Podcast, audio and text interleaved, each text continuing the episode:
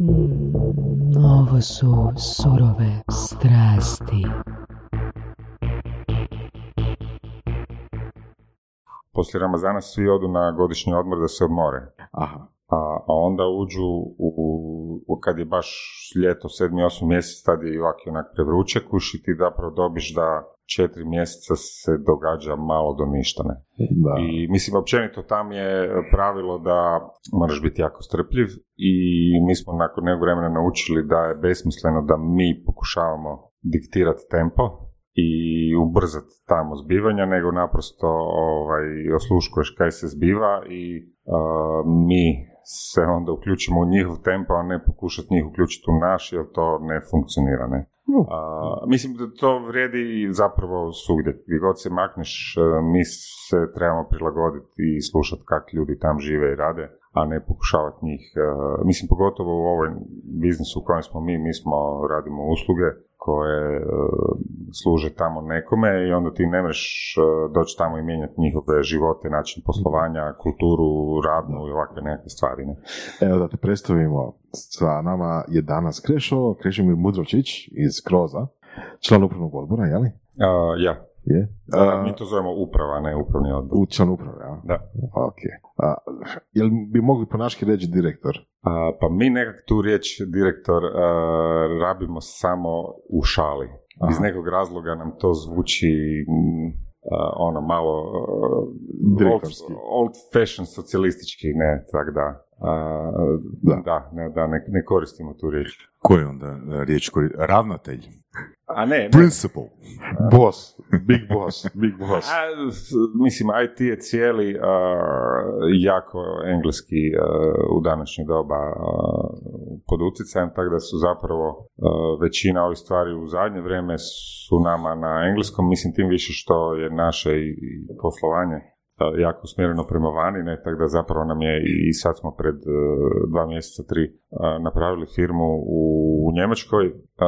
Ako ja sad tebe gledam, a pričamo ovako, je li to To je dobro? Aha, dobro, malo me, bil sam u strahu da se ne Ne, ne, ne, ne, može, može. Ovaj, napravili smo firmu u, u Njemačkoj, tako da nam je zapravo, e, nigdje to ne piše, nismo donijeli odluku uprave, ali je zapravo de facto službeni jezik postao time engleski u firmi, ne? Tako da zapravo su onda i nazivi, e, ne, head of Mm. product development, ne? I onda zapravo imaš silnu muku da to prevedeš na hrvatski ako je iz nekog razloga potrebno, ne? Da, da, da, za potrebe papira. A ne znam, prije su bile one vizitke, ne, pa si onda moral imat, o, mi smo na vizitkama imali dvojezične te titule, ne, A, vidiš, uopće ne znam da li vizitke i dalje tiskamo, iskreno. Dobra observacija. Kroz je veteran, ja bih rekao. Kroz kao firma je veteran. Um, jeste vi, kad ste? Kaj je Kroz osnova zapravo? A, pa kroz ima više svojih... a, Da, znam da je neka duga povijest, ali sad sam se sjetio da zapravo ne mogu se sjetiti ono baš početka, početka. Znam da sam da je bilo davno. O, e, da, mi imamo više e, tih nekakvih e, rođendana. Ovaj koji mi zapravo e, službeno slavimo je negdje e, kraj 2005. Mhm. Tako da e, s te strane je to tak sad neka brojka možda ne baš do kraja veteranska, ali već je tu neki broj godina e, se skupilo. Ne? Iako ima, znači ima i ta neka predpovijest koja kreće od 98. E pa to, to, taj, na taj dio sam mislio. Ja. Da, znam da je bilo ono. Ali ova sadašnja ekipa, uključujući i mene, je taj, Mhm. to je taj kraj 2005. Ne? Znači rođeno. A, ja sam vas upoznao a, kroz novinarstvo zapravo, kad sam radio, kad sam pisao za Bak i mrežu, Mhm. onda smo išli na vaše presice, na vaše evente i tako. I znam, mislim, ja sam u to vrijeme bio i student i bio sam brijao na Linux, na taj nekakav tehnološki dio. I onda sam došao kod vas gdje vi ste brijali na totalno različite stvari, na IBM, na mainframe-ove, na, na takve tehnologije koje izgleda totalno strana. Kako je danas situacija? Um, pa, e, situacija, mislim, tehnologije se naravno e, dramatično mijenjaju, ne? Tako da je nešto s čim se mi bavimo danas u odnosu na nešto što je bilo prije 15 godina e, dramatično e, različito. Ajde možda zajednički, e, jedna stvar koja se nije promijenila je taj mainframe, ali zapravo mainframe nije nešto što je naša neka bitna odrednica. Ne? Mislim, to su zgodni, lijepi, dobri projekti, a, i mi ih volimo, ali zapravo ono, u ukupnom biznisu i strategiji firme mainframe čini ono, 1-2%. Ne? Tako da to nije nešto oko čega se vrti uh, kroz ne. A, tehnološki smo mi, o, mislim, e, tu je jedna stvar, ono što je isto danas u odnosu na, na 15 godina, mi smo Enterprise IT. E sad, kaj to znači? Ne?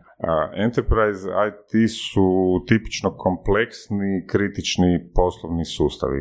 A, tipični primjeri su zapravo recimo nekakve e, banke, e, telekom i e, takvi neki veliki sustavi u kojima se tipično u realnom vremenu obrađuju nekakve transakcije i u kojem svaka od tih transakcija mora završiti na svoje mjesto, ne smije se pogubiti, ako krene u krivo moraš imati mehanizam da napraviš rollback, mislim, to do nekle zvuči sve samo razumljivo, ali s druge strane, kak je IT danas svugdje, zapravo ima puno sustava gdje, gdje to doista nije bitno, ne. Sad mi koji dolazimo iz, iz enterprise svijeta, naravno svaki je uvijek malo subjektivan, misliš da je ovo jedini pravi pristup, naravno da nije, ne, ali ako hoćeš raditi u enterprise svijetu, onda moraš poštovati ta neka mm. pravila struke i s druge strane ono što, što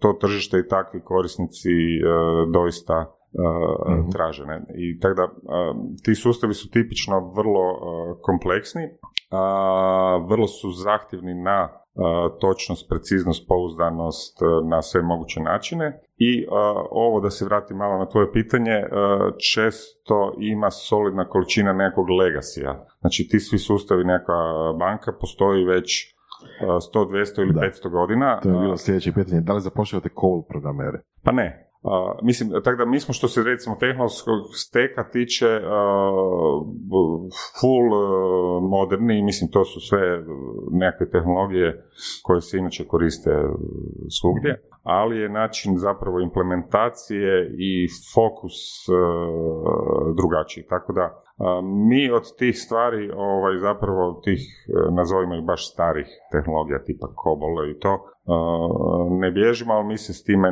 ne bavimo. Postoje na, na, na svijetu tvrtke koje se onda specijaliziraju baš mhm. za takve stvari. Mislim, to je isto neki biznis koji je dobar i ljudi od toga žive, ali možda ipak nije mhm. baš nešto jako seksi. Tako da to se nama nekak ne sviđa i od takvih projekata onda mi, mi ne idemo u tom smjeru. Ne. Ali moraš imati ljude iz znanja da recimo, evo da se vratimo ne znam na Kobol ili nešto tako, ljudi koji će razumjeti taj svijet sa druge strane i, i znati se spojiti na, na te sustave. I tu je upravo neka recimo specifična naša prednost u, u takvim scenarijima. Recimo, zadnjih par godina jako puno radimo, to je u Njemačkoj možda smo najviše sad zadnje radili, stvari oko gradnje tih velikih API sustava, ono, ta cijela priča oko API ekonomije i toga, ne? I mi zapravo tu onda radimo te nekakve API gateway koji su u današnje doba, svi su u da, cloudu. Da, je za slušatelje nešto što povezuje dva sustava, recimo. Da, da, da, da, da, da. Mislim, to je, e, u, u današnje doba je to, prije su to bili nekakvi enterprise service basovi, pa je bila nekakva uh, SOA i servisna arhitektura, danas je to uh, API i to su tipični nekakvi uh, scenariji, ne znam, ja, ja se volim uh, voziti na biciklu, pa puno kupujem u, po tim web shopovima. Ne? Sad moj omiljeni web shop u Njemačkoj ima super integrirani web shop sa DHL-ovim sustavom dostave. I onda ti tam kad klikaš u tom web shopu, isti čas ti se to povezuje tam i ti odmah dobiš, ja kad sve poklikam dobim, isti čas dobim onaj tracking number od DHL-a i povratno kak je u današnje doba ti kad kupiš, pogotovo bicikl je zeznut, imaš puno sitnih malih dijelova i, i masu situacija ti ne znaš točno a, kaj ti treba, pogotovo ako nisi profesionalni mehaničar, što ja nisam. I onda se dovineš tome tako da recimo naručiš pet stvari i tek kad dođe onda pogledaš koja ti stvarno treba, ne? Aha. I onda ostale četiri vratiš. Aha. E, i u tom Nice. času ti imaš tamo u njihovom web shopu uh, uh, uh, ovaj, um, uh, imaš uh, da poklikaš evo ove četiri stvari vraćam i on ti u tom času to odmah poveže sa DHL-om i, i ti dobiš u real time ti se izgenerira uh, povratnica, to je PDF koji ti sprintaš i odneseš u našu uh, poštu, tamo imaš bar kod, ona ti poskenira i oni ti već odmah, je to sve integrirano, oni odmah znaju koliko ti love trebaju vratiti, drugi dan ti na, na karticu sjedne povrat love. Ne? I sad, Čekaj, čime je pošiljka predana na pošti, od- odmah je povrat love? Ili kad zaprime pošiljku? A, i sad uzmi me malo sa rezervom, ali ja mislim da ti oni vrate lovu prije nego što to oni stvarno dobiju. Jel, jel oni to, dok oni to zaprime tamo u, u svoje skladište, pa dok oni procesiraju to sve skupa, oni su vjerovatno zaključili, mislim ovak iz naše balkanske perspektive, zvuči da ne vjeruješ nikome i ko zna kaj on, da li on tam stavio svoje stare čarape ili, ili stvarno ovo što vraća, ne? Ali e,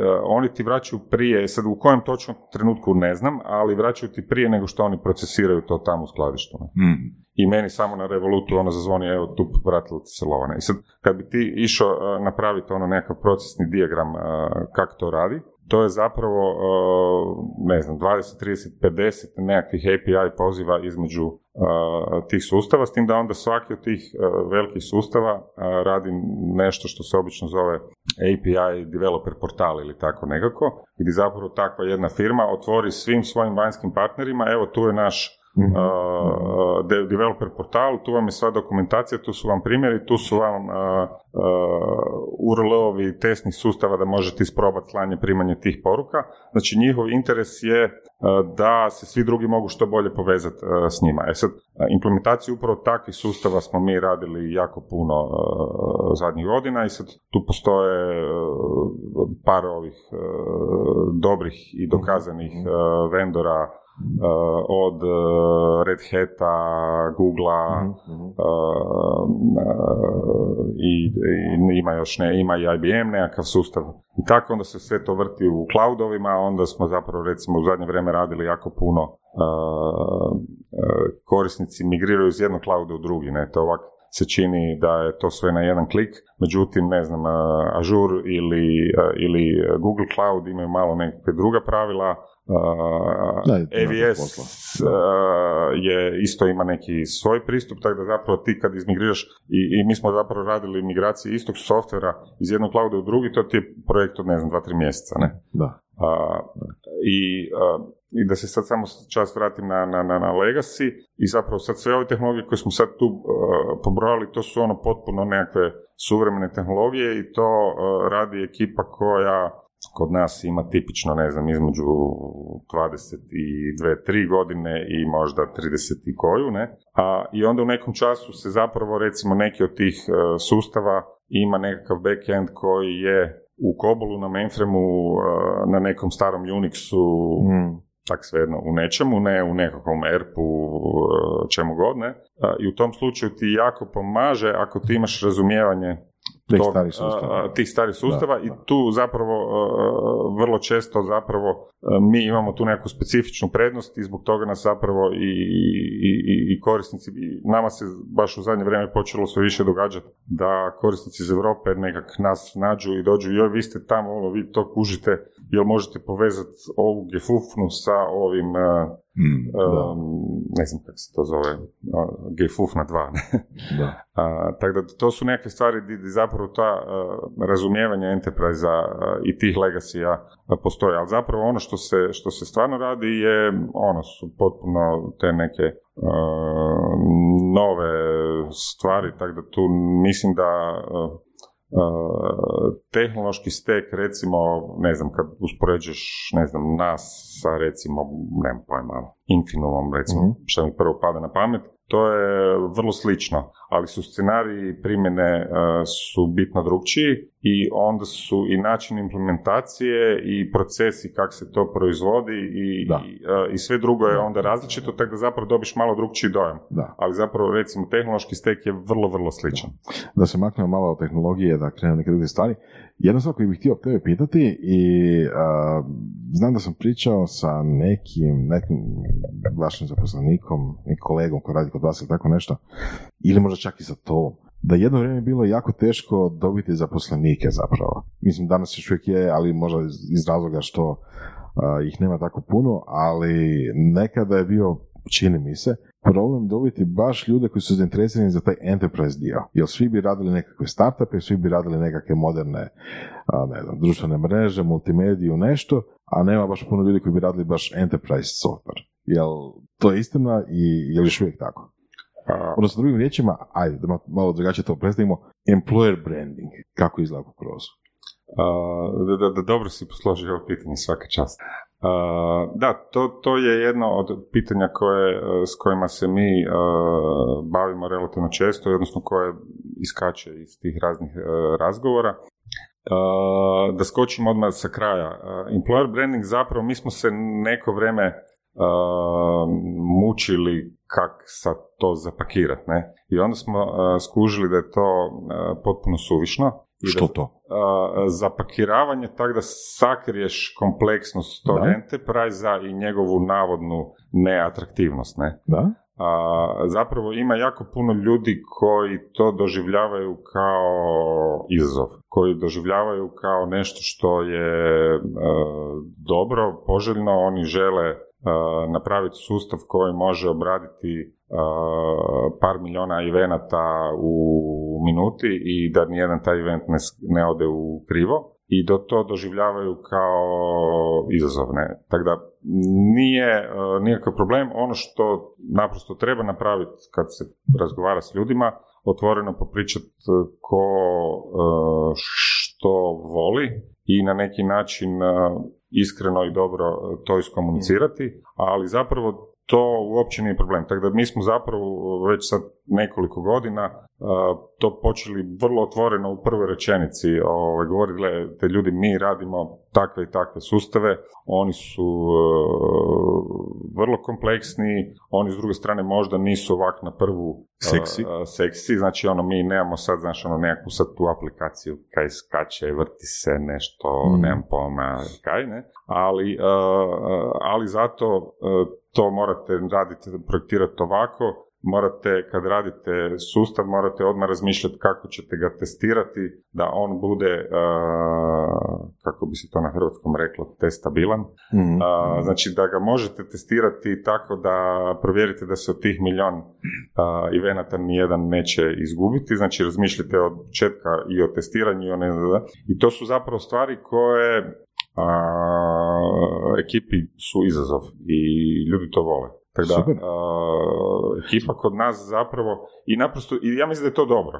A, ljudi su naravno različiti, ne, i, Da. a, a, tako da, i sad naravno, od, od svih ljudi u Krozovaca nisu svi baš takvi zaljubljenici, ne znam, u tom, mislim, imamo mi recimo ljudi koji se bave a, UX-om i dizajnom aplikacija i Mhm. nekim stvarima koje nemaju veze sa, sa, sa ovim, ne, ali e, ono, recimo, gro naših, e, čak i recimo ovi UX-ovci, oni su opet usmjereni na to kako napraviti tu poslovnu aplikaciju da ti kroz tri ekrana možeš e, odraditi određenu poslovnu funkcionalnost sa nekim razumnim brojem klikova, a ne da se to rasuje na 20 ekrana i da se tamo nekakav korisnik pogubi. Da, da potroši tri put više vremena nego što bi e, trebalo. Tako da je e, optimiz- način razmišljanja je usmjeren opet na dobrom funkcioniranju takvih nekakvih Da. e, kompleksnih sustava. Da. Tako da nemamo problema s tim ovak.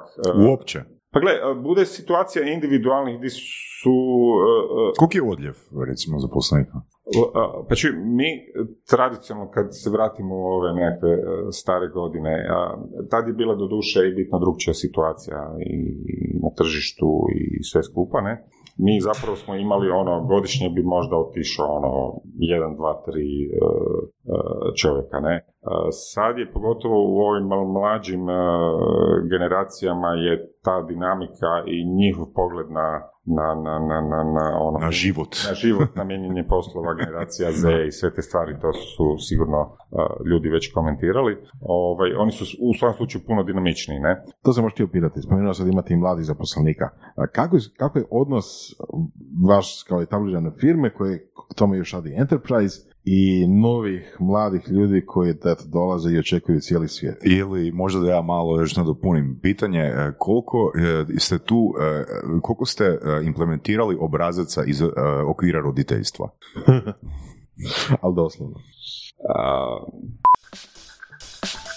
Imate fantastičan proizvod ili uslugu? Ne znate kako probiti gatekeepere?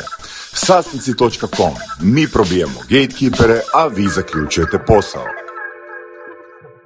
Pa, e, mislim, ja imam tri kćeri, e, koja najstarija ima 25, e, srednja ima 21, a mala će sad 15 sljedeći tjedan. I moj osobni iskustvo da pokušavam a, iskustva na neki način preslikati, ali baš ove obrazce izbjegavati što više, jer tu dođeš u zonu nekakvih konotacija koje nisu poželjne. Na što misliš konkretno? A, pa mislim, e, e, e, roditelji su po definiciji neko ko je dosadan i Aha, na to. i A zašto, zašto ne bi roditelj ono, usmjeravao, bio mentor, podučavao? Ma, mi mislim, ima toga, naravno, nije, nije sad ja malo to i karikiram i... Ajde pokušam sa, s drugim pitanjem. A, da li a, morate biti puno oprezniji u komunikaciji sad nego što ste trebali biti prije deset godina? Nisam siguran da je oprezni prava riječ, ali značajno je drugčija vrsta komunikacije, Mhm. da. Da, da, apsolutno. Što to znači? Ok, koja bi drugu riječ našao umjesto oprezniji? Uh, Taktičniji, uh, pa, blaži.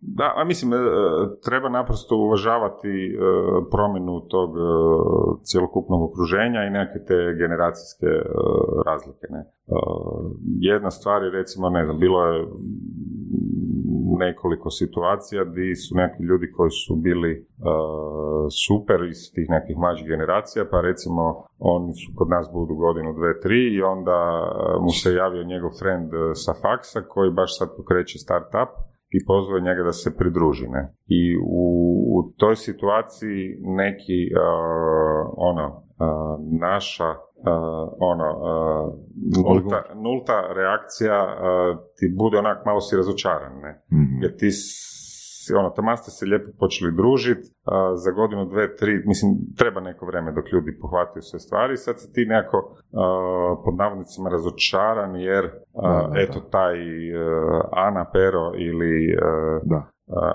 Barbara odlaze.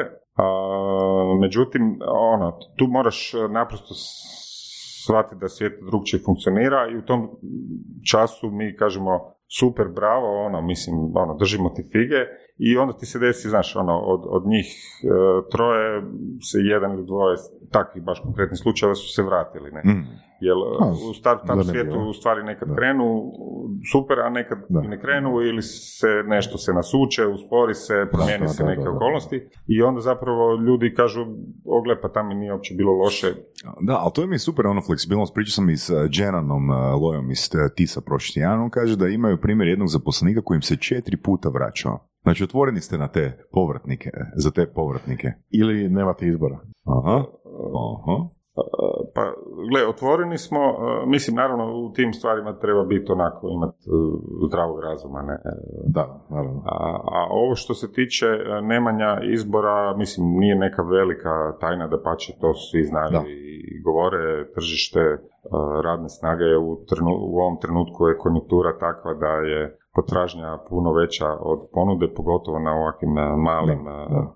zemljama i tržištima poput e, Hrvatske, a, tako da tu određeni isto korekcija a, e, ponašanja e, mora biti. Sad imaš tu recimo situacija, ne znam, mi smo pred e, e, deset godina uvijek radili, ne znam, dva, tri kruga razgovora. Jel se to nekako uvijek pokazalo dobro, znaš, ono, ti si meni sad ovak na prvu simpa, a na drugom, trećem razgovoru malo ipak počneš skužiti nekakve detalje i nekakve aspekte. A sad je cash and carry. A, pa ne, ali recimo, e, skratili smo tri kruga, ne radimo više nikad, ne. da. A, mislim, a- A, a znaš, možda, možda jedno pitanje koje mi se nameće, a, a, koliko košta zapravo zaposliti osobu? Pa gle, ja ću sad odgovoriti malo s druge strane. Mi smo e, to dugo vremena radili i zapravo e, nas je korona na neki način e, ubrzala i mi imamo nešto što mi zovemo ljetni akcelerator. I to smo napravili ono negdje početkom e, te pandemijske e, godine, znači kad je to bilo sad već e, 2020, prije dvije godine. 19. možda. 19. 19. Aha, a, smo to prvi put napravili full online i zapravo mi e, kroz ljeto e, napravimo taj jedan veliki, to traje cijelo proljeće e, i ljudi se prijavljuju i onda bude nekakav uvodni i to smo onda napravili skroz e, a, online da ljudi mogu ono doći, prijaviti se, popričati ono mene zanima, ne znam, a, event streaming, mene zanimaju baze ili mene zanima frontend Je to nešto kao dan otvorenih vrata? Tako nekako isto. Ne, uh, uh, ljetni akcelerator ti zapravo na kraju završi uh, na studentskim projektima. Aha. Uh, I onda nama ti se prijavi, to su nekakve stotine uh, ljudi Da, super. na to, s tim da onda mi napravimo nekakve te razgovore i cilj toga je da zapravo i ti ljudi uh, skuže, jer uh, ono, studenti masu puta tak, friend mu je rekao daj se prijavi, on to tam poklika ni nema pojma kaj se prijavio, tako da nama je stalo da ti ljudi ipak shvate kam dolaze, da li ih to zanima i da mi skužimo da li, ono, da li Mhm. imaš taj neki Koliko je bilo prijavljenih sudionika? ja ne znam sad točnu brojku ovak iz glave, ali mislim da je ove godine bila nekakva brojka 300-400 ovako nešto. Mhm. E, Pa to je on- to je ogromna brojka. Da. ogromna brojka. Ne Da, da, velika. brojka, je- brojka je Da. velika, brojka je super, ne? I onda mi zapravo kroz nekakve ta, te razgovore, onda taj neki ono, pa onda oni pričaju ili zajedno ili sa pojedinim e, ljudima koji Da. vode neke stvari i onda se tu dogovore nekakve e, grupe i onda iz toga ispadne e, u tu, da stvarno počnu raditi, ih bude nekakvih 80-90. A, To je isto dobra brojka, Borka.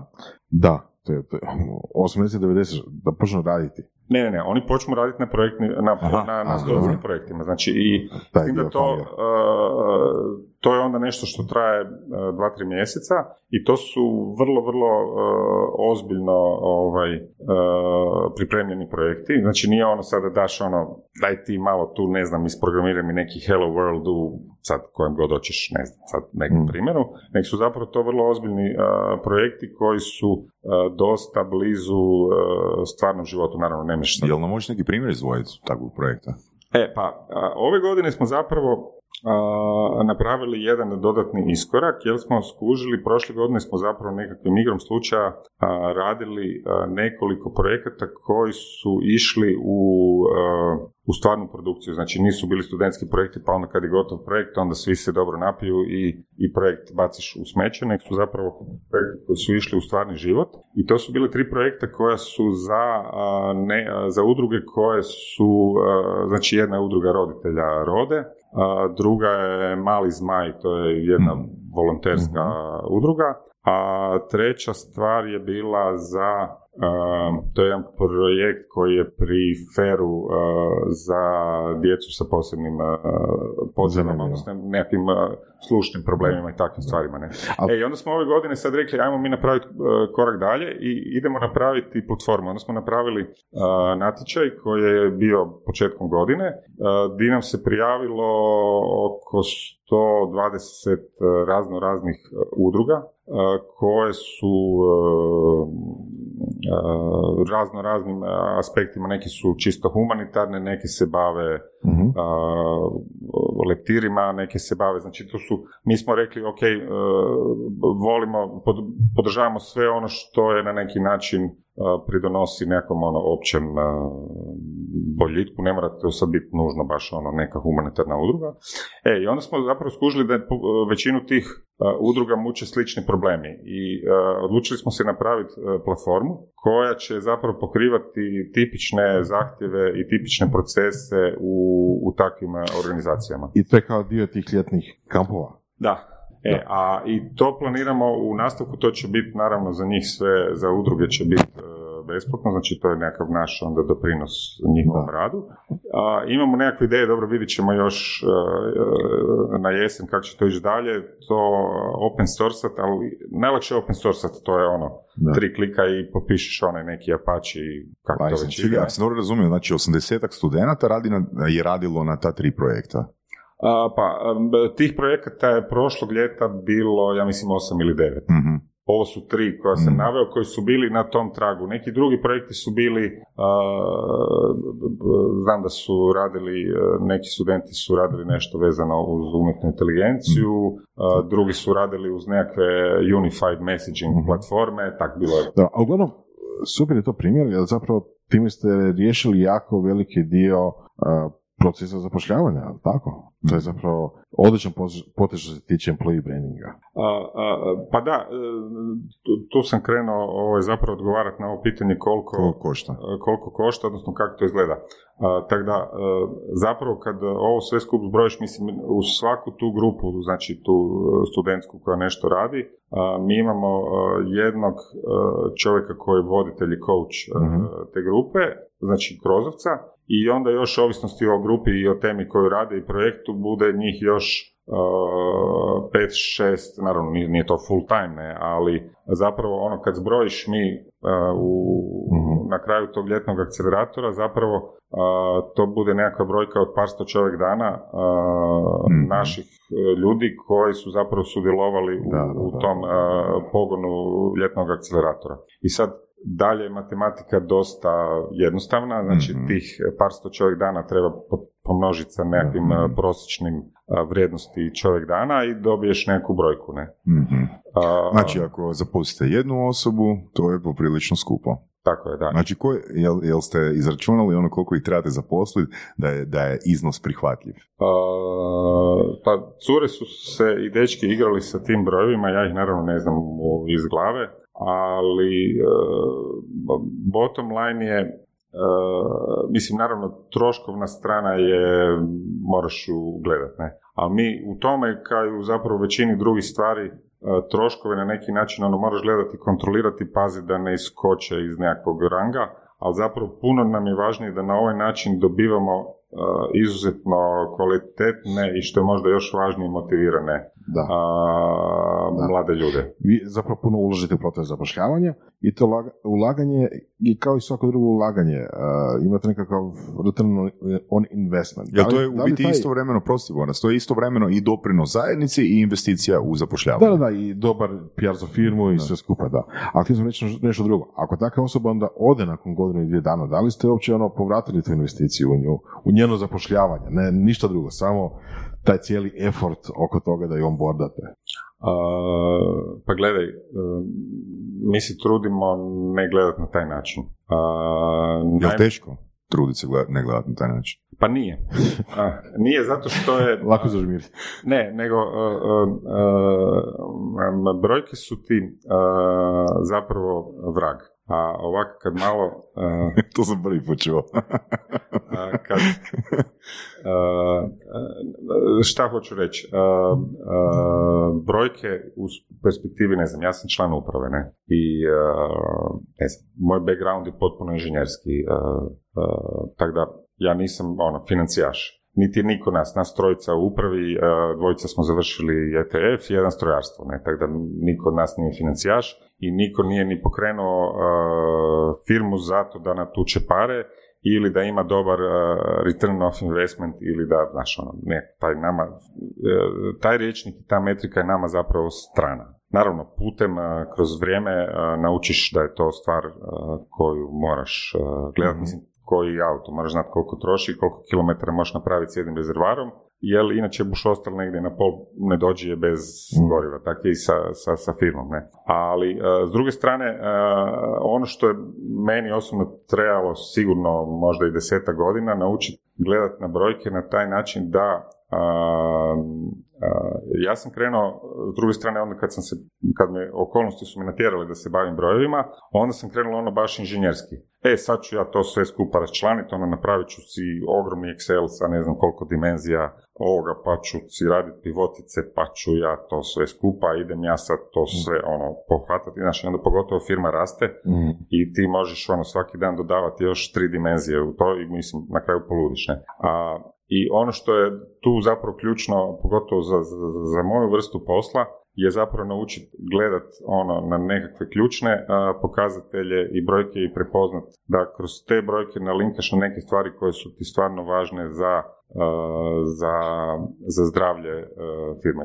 Ko recimo kad dođeš na sistematski, ne možeš ti sad tamo ono, na, na, na onoj krvnoj slici ima ne znam 80 brojeva. Svaki ono iskusni internist će na prvi pogled pogledati tri brojke i reći ono, ok, stari, ti si dobar, može, vidimo se do godine, ili će onda tek krenut kopati nešto. Tako da ovdje naučiš gledat zapravo brojke isto tako, ono par nekakvih glavnih pokazatelja i, i da se vratimo onda na ovo pitanje, zapravo e, to funkcionira dobro. Kuš, I, zapravo da li je e, otišao jedan, dvoje ili troje od tih ljudi nakon e, godinu ili dana, e, to je pogotovo u današnje doba potpuno normalno.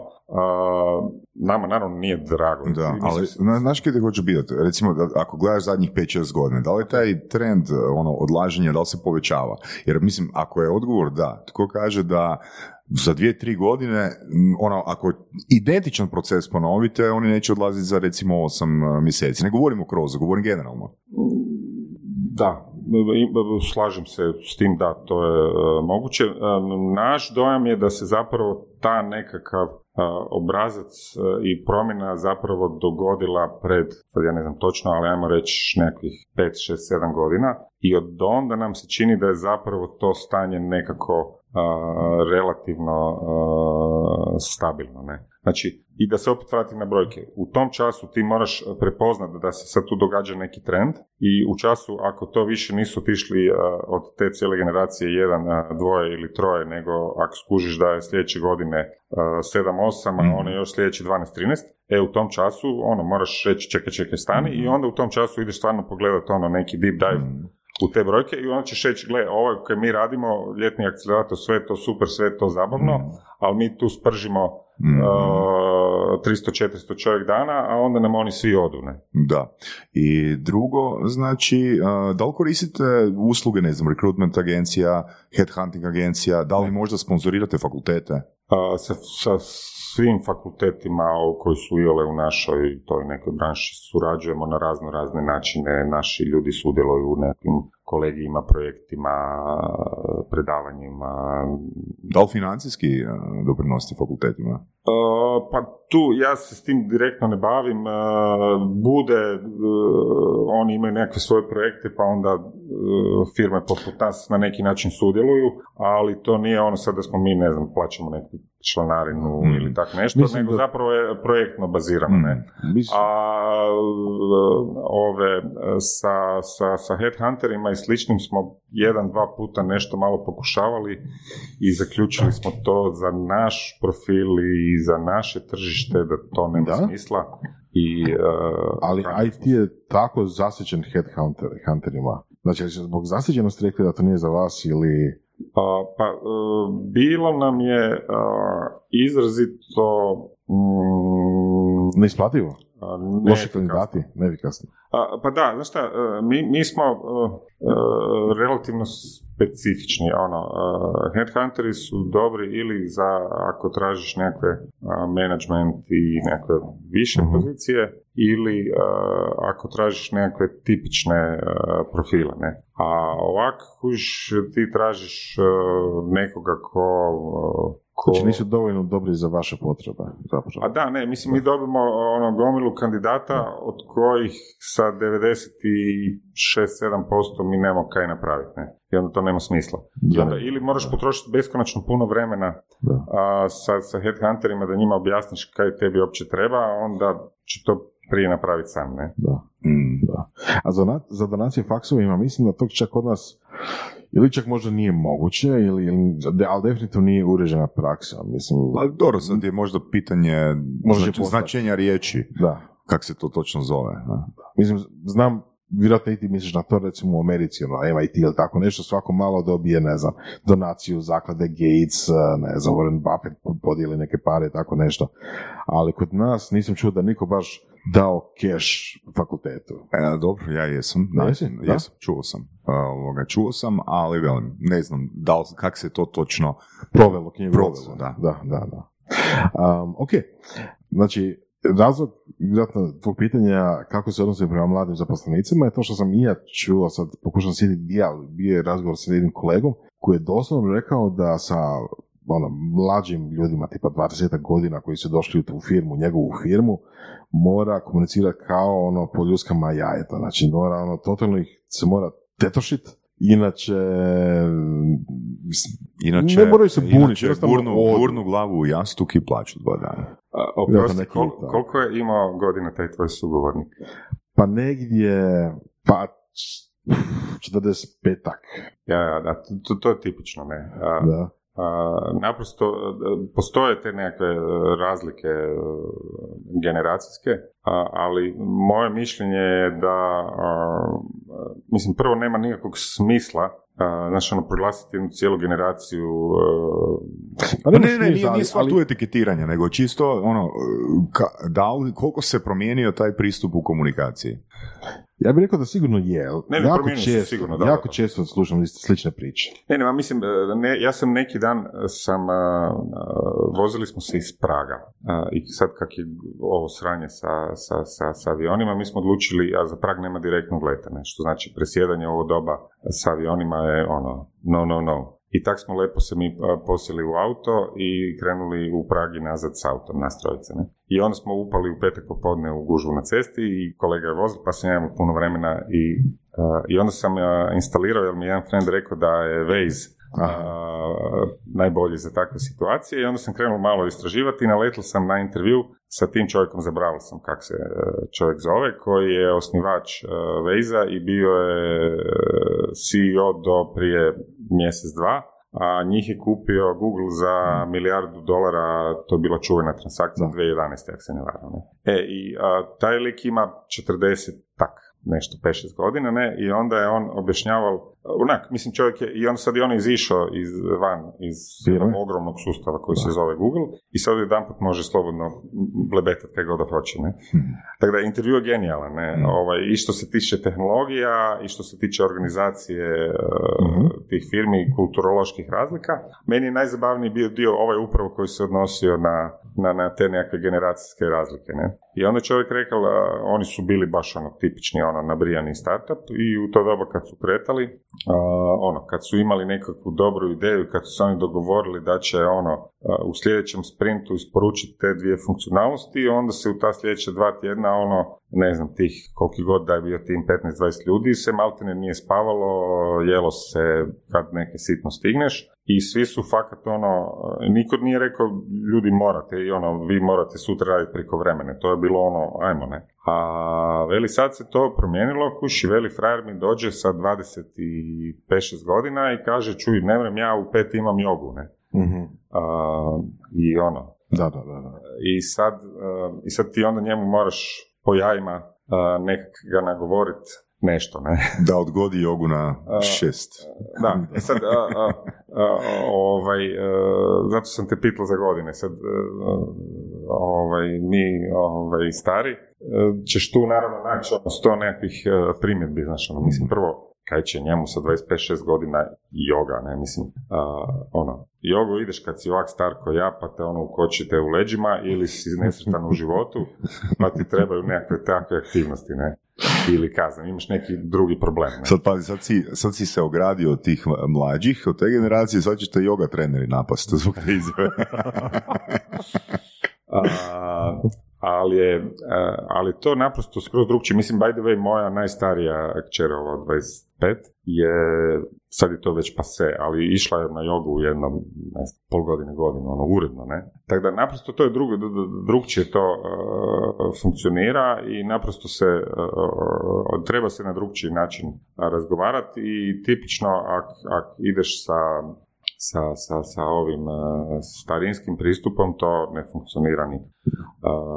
mi smo imali par kolega u firmi koji su još ono jedna cijela generacija stariji od mene, znači deseta godina stariji i tu je onda taj clash Mhm, tih mhm. svjetova još još veći. Naravno, ono, ogromna je razlika po različitim industrijama, IT je sad užasno uh, propulzivan. uh, Ali znaš, još jedna, oprosti što sam te prekinuo, još jedna e, stvar, recimo, umjesto da se ti mlađi educiraju kako, da komunici- ka- kako treba komunicirati sa starijem, ono, proces obrnuo. Znači, stari trebaju naučiti kako komunicirati s mlađima.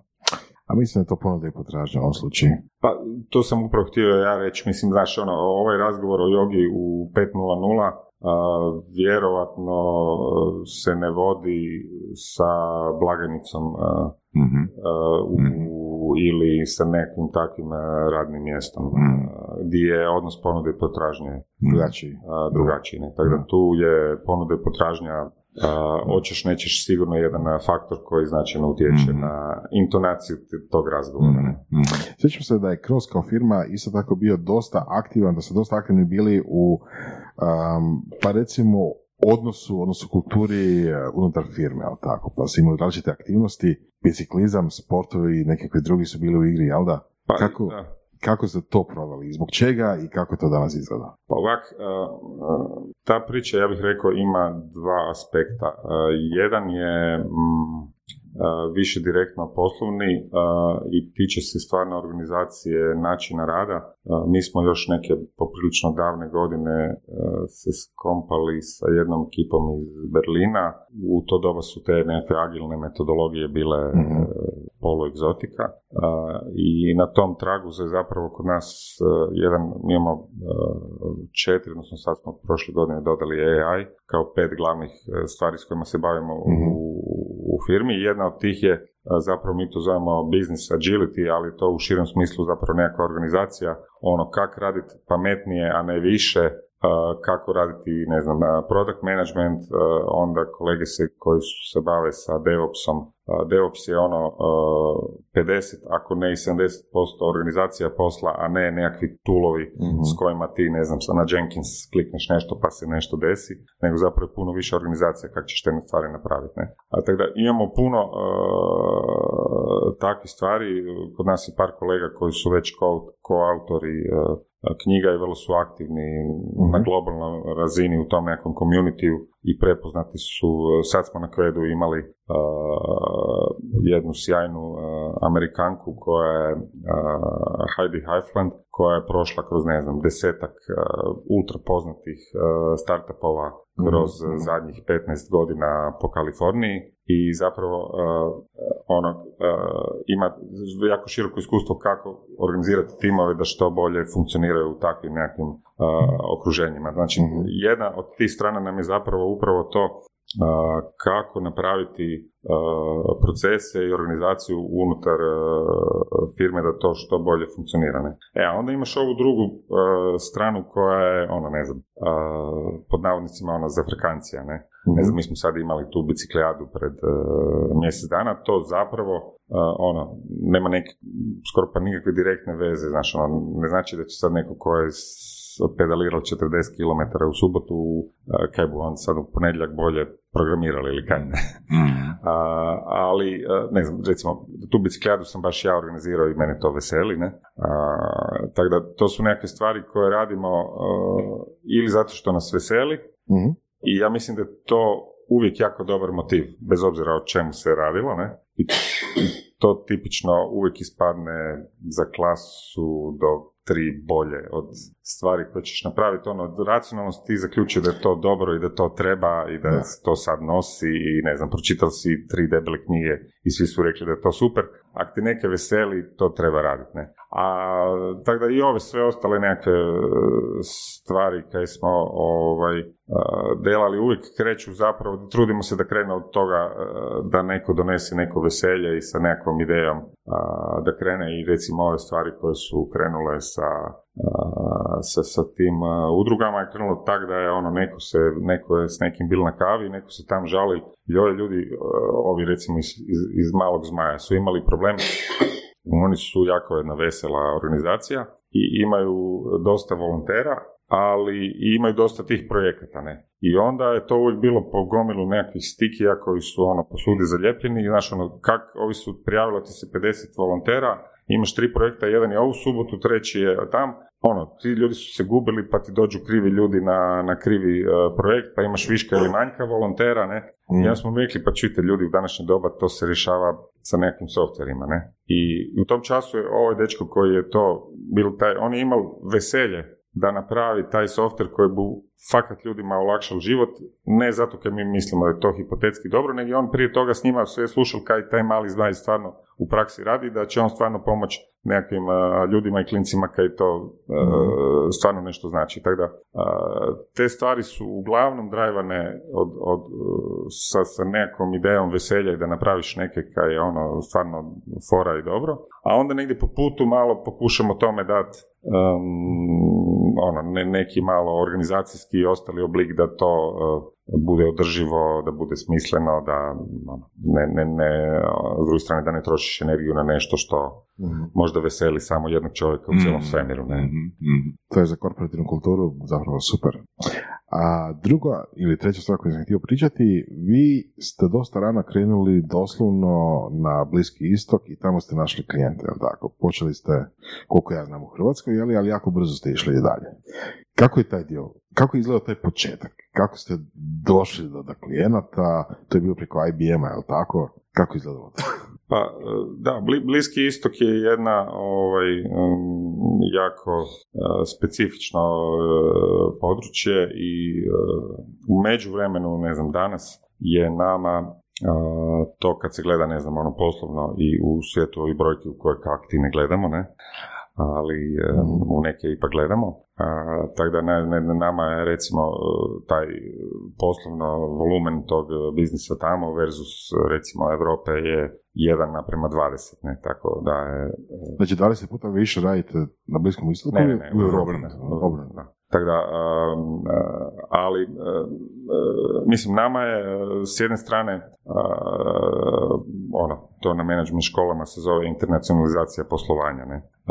To nam je pred jednom, već ne znam, 15 možda i više godina postalo apsolutno jasno da je put kojim želimo ići i da je način da mi postanemo i ostanemo suvisla hrvatska firma je da budemo dobra firma na nekom europskom i svjetskom nivou, ne? I da bez toga to naprosto je neodrživo. Dobro, ako sam dobro razumio na početku razgovora si e, spomenuo da e, više manje e, vama dolazi inbound sad, je tako? No kako ste se pozicionirali od početka na, na europskom tržištu? Uh, gledaj, svi ti početci su naravno uvijek uh, teški. Uh, jedan dan sam se uh, sreo na nekom gejtu sa Draženom Orešćaninom. Taman smo, ja mislim da on išao u Rijada, ja sam išao valjda u Kuwait ili negdje smo bili u Istanbulu, Mhm, tako ta- ta- čekaš i tako onak malo si izmučen od toga svega skupa i nekak smo ono počeli razmjenjivati iskustva i zapravo zajednički nazivnik je vrlo sličan, ne? Ono, ti kad pogledaš u tih nekakvih prvih godinu, dve, tri, a, ti imaš ono, užasno si neefikasan. A, trošiš se na masu nekakvih pokušaja koje poslije shvatiš da to nije imalo nikad šanse da zaživi, ali učiš. Mm. I sad e, moraš učit, e, moraš e, pokušati shvatiti, aha, ovo ne funkcionira, idemo dalje. Je li bilo, je li bilo perioda besparice? Uh, pa bilo je onako sušnih perioda baš ono da je baš prava besparica um, sad treba definirati koja je prava, prava besparica i suša. pa, Koje je razlike? Pa, gle, nama je ono, psihološki ja pamtim negdje ono kad je bilo neka ono 2008. 2009. pa kad je to u Hrvatsku došlo sa nekim ono dilem, mi smo u jednom času tad imali sastanak ono, da li ćemo morati otpuštati ljude i ako se to bude desilo, kako ćemo složiti algoritam koga. Mhm. I onda smo u tom času, ono, kad smo to izgovorili na glas, nam je pozvalo, onda smo rekli idemo na pivu, ne idemo sad pričati o tome. I na kraju smo na sljedećem sastanku ipak skicirali nekak kako bi mi to izveli, na svu sreću nismo došli ni blizu u tu Mm. zonu, ne. Tako da te nekakve zone, recimo mi nikad nismo uh, ljude otpuštali ni u to doba zbog uh, manjka posla i Mm. manjka para, ne. A, a tam je uh, na, na, na bliskom isto, da se vratim, mislim, meni je to bilo onak užasno zanimljivo i veselilo me i mislim prije toga nisam nikad bio u tom dijelu svijeta i tak ne, tako da ono, mislim, opće otkrivanje uh, kako stvari tam funkcioniraju su onak zanimljive mene i bile E, kako ste otkrivali? pa mislim, a, a, jedna od ovih stvari koje smo Orešćanin i ja tad bili zaključili da sve ove nekakve racionalne i dobre stvari su super, ali da u određenim trenucima moraš imati malo i sreće, ne? A, tako da, ne znam, nama je recimo prvi projekt u Rijadu bio tako da je jedna a, ženska koja je tad radila u IBM-u iz Beča je ona inače, Austrijanka, i o- mi smo se s njom upoznali tu na nekom projektu i ona je tad onda e, vodila projekt neka u Rijadu i tam je falilo ljudi i sjetila se mog kolege i digla telefon i rekla, e čuj, ovaj, tu smo malo zapeli s tim, kaj bi ti došao ovaj, tu, ovaj, znači tu ti je jako lijepo, je, ono, pustinja je, super je vruće, buš se osunčal, ne, dođi. A. I onda smo mi rekli, ko, pa ajde, ono, hoćeš ti ići tamo, Jer to, ono, tu znaš raditi, znam. Pa dobro, ajde ti, pa ćemo vidjeti šta će biti, ne, to je bilo potpuno, ono, Aha. taj čas, ono, nismo imali pojma, ne. A poslije zapravo ipak malo nekak stvari složiš i e, pohvataš i zapravo kreneš.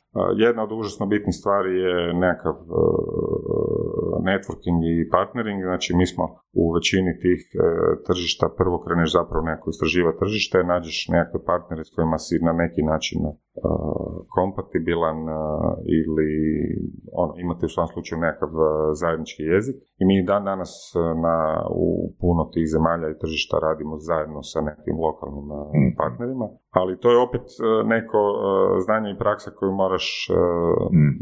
izgraditi. Jeste imali mm, puno neuspješnih partnerstva? O da, o da. Mislim, to su partnerstva neuspješne na taj način da se mi nađemo, Mhm. Uh, evo sad ko nas trojica tu i mi tamo lijepo popijemo čaj i lemon mint i kažemo super i oni kažu mi znamo to što vi radite, to je super, to je genijalno i onda na tom tržištu uh, je jako, uh, mi smo tu u, u Hrvatskoj ovaj, uh, postoji ta neka opće mišljenje da je kod nas to sve ide ko koga zna, ne. Tam, ti, tam je to potpuno javno, s tim, uh, javno na taj način, ali ti niko ne kaže, nego ti onda i oni koji kažu, e, ja znam prave ljude i ništa vi ne brinite, ja ću vas povezati s pravim ljudima i ono, bit će projekata, bit će para, bit će sve super, ne. I sad ti, kad si prvi put, drugi put, treći put na takvom sastanku se naložiš i kažeš, konačno sam našao pravog A svi su takvi. uh, čovjeka, ne? Uh, međutim, znaš, ono, i sad, i onda kad podvučeš crtu, ono, mislim, svaki uh, odlazak i u to doba, ono, pred korone, znaš, i pogotovo tamo u tom dijelu svijeta se, je ono, face to face je apsolutno, ono, moraš, ne? I sad ti dok sjedneš u avion, pa dok odeš uh, tamo, i to je relativno daleko, pa dok malo putuješ, pa ne znam, tam je sve skupo ko vrag, ne? Tako da svaki taj, uh, pod navodnike, uh, izlet, to poslovno putovanje, ono kad ga odeš u knjigovodstvo i podvučeš crtu, je neki vrlo opipljiva količina para, ne? Sad ako to napraviš pet ili deset puta i to u šest mjeseci podvučeš crtu i kažeš, evo gledaj, s ovim partnerom sam bil na tri prezentacije, dva sastanka. Ovo koliko smo, ovaj, koliko imamo ugovora nula, koliko imamo a, zrelih ovaj, opportunity-a a, nula, koliko imamo nezrelih opportunity-a tri. Aha, pa to možda baš i nije uspješno partnerstvo. ne? Tako da, da, bude, bude e, toga, a s druge strane nekako s vremenom se malo Dobro, ali kad podvučeš crtu, znači isplati se. U, u ukupnom, ukupnom broju partnera isplati se. A, a, pa, mislim, mi smo, e, dolazimo iz male zemlje. E, apsolutno je nemoguće, pogotovo na takvim nekim velikim globalnim tržištima, sad ćemo mi tu doći i, Da. I očekivati da ćete neko dočekati sa crvenim tepihom i dajte vi krozovci, dođite nama sve posložiti. Tako da, e, a i mi, mi smo iz male zemlje, ne? E, tako da, naša, e, nužnost je biti otvoren i pametan u tim partnerstvima. Mhm. Na neki način ako hoćeš ono povijesne paralele, ne znam, sa Dubrovčanima, ne. A, ti ne doći pa se potuć sa otomanskim e, carstvom koje je milion puta veće od tebe, to nema nikakvog smisla, ne. Znači, trebaš biti otvoren, trebaš na neki način znati kako iz tog odnosa napraviti nešto da bude dobro jednoj i drugoj strani. I Da li je to nešto pomoglo, neka literatura ili savjet, ili se to mora učiti baš ono na svojoj koži? Pa ja bih rekao da je ono 90% toga ono iskustva ili direktna ili mi smo bili jedna relativno mali tim nas dvojice, trojice smo većinom a, taj dio, ba- pričam sad o bliskom istoku konkretno, ne, radili onda a, mi smo vrlo često ta iskustva svoja dijelili ono vrlo a, detaljno, ono, prepričavali jedan drugome sastanke do najmanjeg detalja Aha. i te nekakve što se, sad tu vrstu otvorenosti m, teško ćeš i dobiti od nekakvog trećeg, ne, A, ali ovo sve drugo, mislim, postoje, ne znam, moja srednja kćer studira u Amsterdamu International Business i oni tam na faksu imaju kolegije koji ti objašnjavaju ono kako raditi e, biznis u multikulturalnim e, okruženjima i mislim da se to, e, ja tak sam malo poviril kaj to ona tamo uči, mislim to su sve ok stvari, ali to su ono neki osnove osnova koje je dobro da studenti dobiju u toj dobi, ali onda sve ovo dalje, ova nadogradnja, ja mislim da ipak treba e, doći iz one prakse, iz prve Na svojoj koži. ja. da, i, i s druge strane, ovaj naš enterprise uh, biznis je u mnogo čemu, pa tako i u tome, uh, vrlo specifičan. Možda oprezan. A, pa da, i znaš šta, uh, mi smo u par navrata, uh, recimo kad smo kretali u, u Njemačkoj, uh, smo našli, to ima neko njemačko ime, zaboravio sam kako se to zove, ali ajmo reći da je to neki sales agent. Jedna gospođa je bila, ne. I ona je bila strašno rastrčana i imala je ono užasno razgranatu uh, Mrežu. mrežu kontakata i mi smo imali ono u šest mjeseci užasno puno sastanaka koji su zvučali ono wow, znaš, ona je Mhm. dogovorila uh, sastanak u Deutsche Banku, u ne Wow. znam, Bayeru, Wow. znaš, ono, To je stvarno respektabilno. I to je sve bilo super, ali od toga svega skupa je bilo ono čista nula, ne? Da. A, Nisu a zašto? toj osobe Zašto? ili- a, pa zato što ona nije, a, mislim ona je neki sales agent općeg tipa, ne, nije specijalizirana za IT, Mhm. A onda unutar IT-a smo mi još ono, jedna specifična niša i mi smo tamo a, tipično imali sastanke sa potpuno krivim ljudima, to su sve ogromni sustavi, ne? Mhm. A, I ti ako pričaš s krivim ljudima, to Da. nije niš koristi, ne? Tako da, Ali nije vam pomoglo to što ste ušli u sustav da dobijete, da dobijete referral do prave osobe do pravog odjela? A, pa znaš šta, ne, je li to užasno ogromno? Mhm, mhm. A, ja sam ti jedan put išao, e, ima tome sad dosta godina, sa, na sastanak u Cirihu u UBS banku Mhm. sa jednim e, našim tadašnjim partnerom i sad oni mene e, stavili u svoj auto i dopeljali me tam, ne, i sad mi dođemo u taj jedan. I to izgleda ovak recimo ko ovaj novi dio Novog Zagreba, recimo Sloboština, onak nekakve zgodne zgradice Mhm. i bilo ih je tak jedno 5-6 tih zgradica, svaka ima ne znam 5-6 katova, pa između nekakav zgodan a, parkić, onak sve izgleda dosta onak Mhm. kako si možeš zamisliti u Švicarskoj, ne. Sad iziđemo mi iz auta, ja pitam, i nekak smo se okrenuli prema ovoj jednoj zgradi, velim, je li to zgrada od, od UBS banke, ne? On veli, ne, taj cijeli kvart je, je UBS uh, A, banka. hmm. Ti, ako si ušao u krivi haustor i pričaš sa krivim čovjekom, nema nikakve šanse, znači, i, i, i on nema nikakvog razloga, kaj, kaj bi on sad stigao da on sad ide tamo okolo, ići u susjednu zgradu i reći, je, tu je bil neki Da. iz Zagreba, oni, čini mi se da su, da su ljudi sposobni, dajte vidite. Ili, A dobro, ali ta sales menadžerica je, pa jel, uh, onda to do nje ili možda do, do vaše pripreme uh, nje uh, prije nego ugovara sastanke? Pa, da, mislim, e, to je naravno e, e, jedna disciplina za sebe. Mislim, mi nismo imali beskonačno e, pokušaja, imali smo e, u dva navrata sa, u Engleskoj, u UK-u. Jednog nam je bil preporučil Ivo Špigel iz Perpetuma, a drugog uopće se više ne sjećam kako smo našli. Ti su pak bili specijalizirani za IT, to je bilo kasnije. Ne? Onda smo rekli, ok, sad ćemo mi, ovaj, sad, ono, skužili smo ovaj opći, ona opća praksa, to nije dobro, moramo naći nekog ko bar razlikuje ono server od database ne?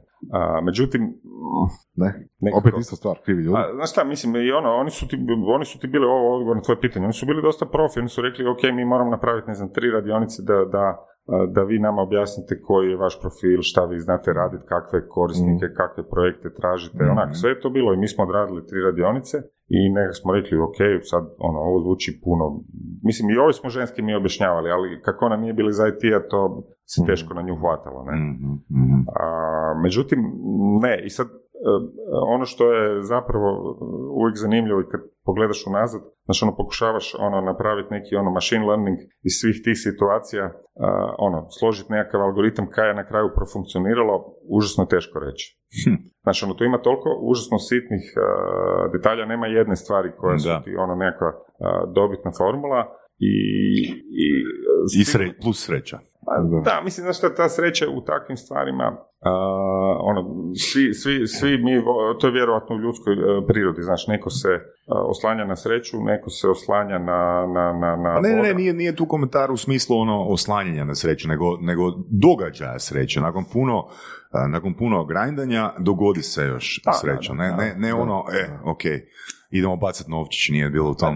Da, da, da, da. Mislim, e, moraš e, zapravo e, puno grist. Recimo, nama se na Bliskom istoku desilo, nama je prva godina bila ono, super.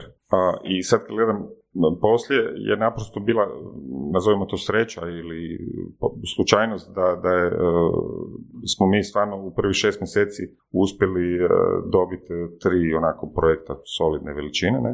I onda druga, i mi smo onda u drugu godinu ušli sa ultra velikim optimizmom i mislili smo, aj sad smo mi probili to tržište, skužili smo kako se to radi, druga godina je bila ono maltene sušna. Ne? I onda smo skužili recimo da je tamo uh, onaj taj sales ciklus tipično traje uh, godinu, dve, tri, ono značajno duže nego u ostatku svijeta. A mi smo u toj prvoj godini zapravo uh, slučajno letili projekte u kojima smo se mi u sales ciklusu uključili u nekakvoj zadnjoj fazi. A, da, da, da. Kuši, mi smo nekakvom igrom slučaja se uključili ono kad su oni skoro pa krenuli i onda smo mi imali sales ciklus u tri mjeseca. na Da. pravo mjesto. A, da, ono, bili si u pravo vrijeme na, na, na, na pravo mjesto. Ne? I sad, recimo, to razumijevanje sales ciklusa i, i, i te nekakve poslovne kulture, kako to ide, je ono, užasno važno i tu su razlike te u poslovnoj kulturi ogromne između. A koja je, e, sad kad si rekao da imaš usporedbu, koja je recimo neki, a, neko prosječno trajanje e, prodajnog ciklusa u ostatku svijeta? Pa u ovom našem, znači tom nekakvom enterprise je to recimo uh, 6 do 12 mjeseci. Hm. Ono, uh, Znači oko duplo kraće, barem. da. Čekaj, sam, sam da još razjasnim, jel, e, tu govorimo o projektima u kojima vi radite outreach ili o, em, ili o onim projektima gdje vas konkretno traže? Uh, Jer, jer si spomenuo ono, na početku razgovora da zapravo ste već dovoljno dobro pozicionirani da vama dolazi inbound. E, Pa da, naravno sad tu imaš e, različitih scenarija. Znači u slučajevima kad neko tebe traži, Mm. to je najčešće u tom trenutku on ima neku potrebu ili problem. Mhm. I onda je tipično taj, a, taj ciklus značajno kraći. Ali čak i u takvim slučajevima recimo a, ti... Jel može biti godinu dana u takvim slučajevima? Ne, ne, ne. ne. Koliko, takvim- koliko je maksimum koliko može biti? U takvim slučajevima kad neko, znači recimo nas su došli u jednom času su, jedan korisnik je rekao uh, imamo problema sa uh, API Connect uh, uh, softverom, želimo da ga vi migrirate iz uh, IBM Clouda u Amazon. Uh, I u tom času su oni imali, znači, ono, oni su se već s tim mučili neko vreme, ali od tog trenutka kad smo mi rekli da, mi to znamo raditi, onda ti imaš, ne znam, na jedan, dva, tri nekakva sastanka, kola, zooma, nečega, ne, pa onda malo razgovaraš, pa se onda dogovaraš, čekaj, pa kako ćemo napraviti projekt, pa kako ćemo a, to ugovoriti. Dobro, ali kad se na pitanje E, i- kako, onda ste već zapravo dogovorili. Pa je, ali, e, da, da, da, ali mislim, taj cijeli e, period ti radiš zapravo, e, u pravilu bez ugovora i Mhm, radiš mhm. kao nekakav uh, besplatni pre-sales u tom času. Ti uopće nisi siguran da ćeš taj posao stvarno Mhm. dobiti. Je dosta izgledno, ali nisi siguran. I ima situacija gdje to iz ovog onog razloga otpadne. Ne? Jasno. Tako da u takvim situacijama ti to recimo tipično traje dva do tri mjeseca. E sad imaš situacije naravno kad nekome nešto baš gori, Da. onda to može biti dva do tri dana. Ali to je ipak užasno rijetko. Ne? Mhm. A, znači, to ti je jedan scenarij. A, drugi scenarij kad neko a, priprema neki e, projekt, nešto što se zapravo tipično planira, ne? I sad onda ovisi opet u kojoj ulozi i u kojem času si ti došao. Nama se znalo dešavati, a, odnosno imamo jedan broj slučajeva kad, e, kad e, projekt već dođe u neku doba, neku fazu zrelosti i onda počnu tražiti e, specijalizirane firme i ljude koji su u stanju odraditi taj ili cijeli projekt ili dio. E sad, kad kažeš tražiti, je li to preko interneta ili preko networka? A, pa gle, u, u, u ovom našem e, Enterprise B2B svijetu e, je tradicionalno to bio network. A, bio. A onda sad već jedno pet, ako ne više godina, se svi zaklenju da to sve ide digital, pa došla je korona, pa, pa ovo, pa ono, i da će se to sve preseliti u, u digital. A, je, ide to u tom smjeru, ali ja bih rekao puno sporije nego što bi očekivao. I s druge strane, to nije onaj digital tipa ja kad e, tražim e, e, neke dijelove za bicikl, ne? Onda ja odem na Google Mhm. I e, Da, dobro usporedba. a, Mhm. kuš, i onda sad ti googlaš i tražiš, ili tražiš, uh, znaš otprilike šta hoćeš napraviti, uh, pa tražiš koje su uopće mogući uh, tehnička rješenja za nešto. I u tom času, u svom slučaju, moj customer journey uh, završava, uh, vjerojatno sam sad predaleko već malo od mikrofona, Ovaj, moj customer journey završava da sam ja nešto ubacio u neki web shop I kupio sam. i, i opeglao karticu. Ne? Da. A, A ovdje nećeš napraviti Google oglas za, ne znam, ono, mijenjamo baze podataka u bankama. Da. E, ali... uh, Evo, što ćeš napraviti? Što E, će ali- napraviti? ali Kako izgleda digital uopće Da. u tom smislu? Pa gle, digital u tom smislu ti izgleda ovak, uh, nekakvi kanali poput uh, LinkedIna i sličnih, zapravo oni ti samo daju malo uh, tu digitalno Povezivanje. formu, povezivanja i komunikacije, Mhm. ali ti zapravo uh, tražiš uh, nekakve ljude koji uh, znaju nešto i znači dva su ti faktora, jedno ti je neko znanje, nekakvi skillovi i koje je naravno jako poželjno da ih možeš potkrijepiti referencama stvarnih projekata. Mhm. A drugo ti je povjerenje. Povjerenje da ti to možeš stvarno isporučiti. Ne? A, za povjerenje, povjerenje je vrlo zeznuta stvar. A, ono baš visoka razina povjerenja se stječe svakom kroz vrijeme i kroz to da se ti sa određenim korisnikom odradili jedan, drugi, treći projekt, pa oni Mhm. su shvatili da si ti pouzdan partner, ne? A drugo ovak, sad ti možeš reći ono, e, mi smo odradili već projekte u, u ovih deset banaka i sad ako si ti banka, onda ćeš reći, a gle, ovi valjda znaju što rade, ne? Ali povjerenje je užasno bitan faktor. E sad onda ti se desi, nama je, e, recimo, e, naš novi ured u Mihenu e, je prvi projekt koji smo ugovorili, su nas ljudi fakat našli a, prek interneta. Googlali su i tražili su određeni vrlo specifični skilli. Mislim, i to nije tipični neki projekt s kojim bi se mi, inače ga ja ne bi sad uopće spomenuo, ne bi ga ni zapamtio, ali prvi. Dobro, ali je li veliki klijent? A, klijent je, klijent je jedna ogromna banka. Da, ok. Ali, a, mislim, naravno, to nije nekakav projekt da je cijela banka se upela i tamo je e, Da. 50 Mhm. ljudi googlalo i tražilo specijalista Mhm. za taj određeni alat. Nego neki čovjek u projektu tam shvatili da, da imaju puno posla, a da imaju samo jednog koji zna to s, tim toolom raditi, pa su onda tražili još nekog da ih pojača. Mm. I uglavnom, ali ono neto što se desilo u konkretni ono taj uh, sales uh, scenarij izgleda tak, nama je počeo sa mailom u našem inboxu. Znači nama je na onaj generički mail koji pronađeš negdje tamo na webu, koji kaže kroz crtica info, uh, je došao mail u kojem piše Dear uh, Sir, uh, we checked your uh, web i vi znate taj taj alat, da li ste zainteresirani, ne? Da li si zainteresirani za, Za- sastanak ili za, za- projekt? A, za projekt, za, pro- za projekt, ne? Dobro. I da li imate te skillove stvarno, ne? Mhm.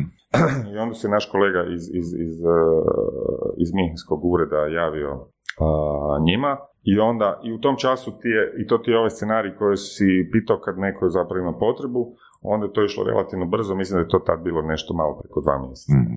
Znači imaš neki Da. uh, jedan, dva, tri sastanka gdje se malo razjasni uh, koji su skillovi stvarno potrebni, oni se žele uvjeriti da. ti to stvarno znaš. A, mi se s druge strane želimo uh, shvatiti uh, što treba raditi. A, mi smo naime pred mm, jedno 3, 4, 5 godina kao stratešku odluku rekli ne radimo više ono body leasing.